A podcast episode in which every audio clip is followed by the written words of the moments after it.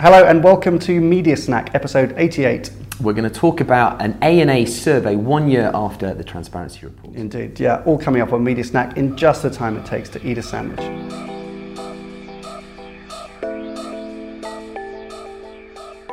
So, the ANA, the Association of National Advertisers in the US, as we've talked about a lot, uh, last year conducted an investigation into media transparency in the US market. Uh, a year later now, a year down the line, we've been talking a little bit about what we think of some of the impacts and change. They actually went back and surveyed a whole bunch of their members just to see what change and progress that they'd made, right, a year Yeah. later. I mean, very sensibly, this was a landmark event, right? Yeah. 12 months ago. And they surveyed 190 members, Yeah. uh, which, you know, considering that, you know, they've got members that cover all of the big spenders in, uh, in the US, just, just to see what reaction they'd had Yeah. to the findings that had come out in the report.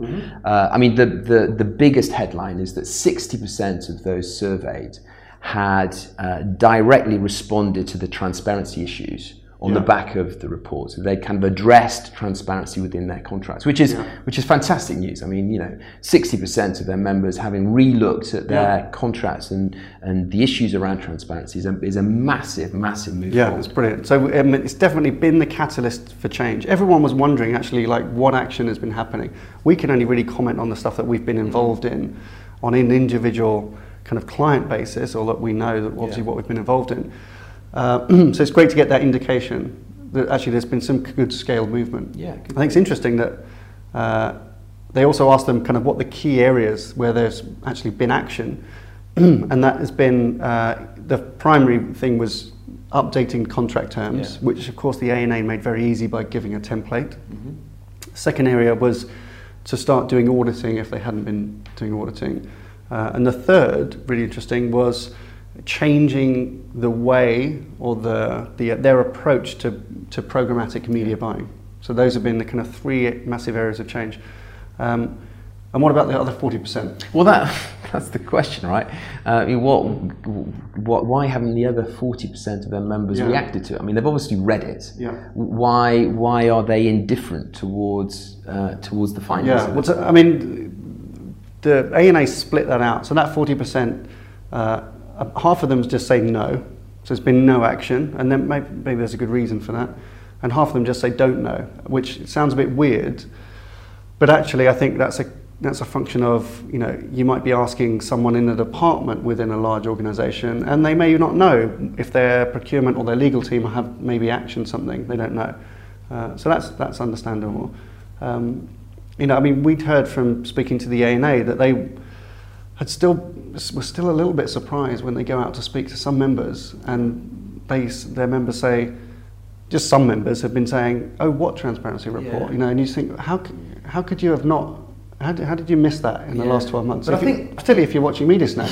But I think there's always going to be a lag, right? There's always Yeah. going to be some advertisers that, that are less, uh, you know, they're less focused on this kind of area. Yeah. And all it takes is that more prompts. So I think for those ANA members that have read the report that comes out on the back of the Yeah. survey, perhaps the 40% you will somehow react to the fact that they haven't been involved in it Yeah. any longer. So I think that it's gradually going to get greater and greater traction. But the fact that 60% of their members have, uh, you know, made a, a- an action and have looked at improving their transparency clauses across different areas of their business uh, is, is, a, is a massive significant improvement. Yeah, exactly.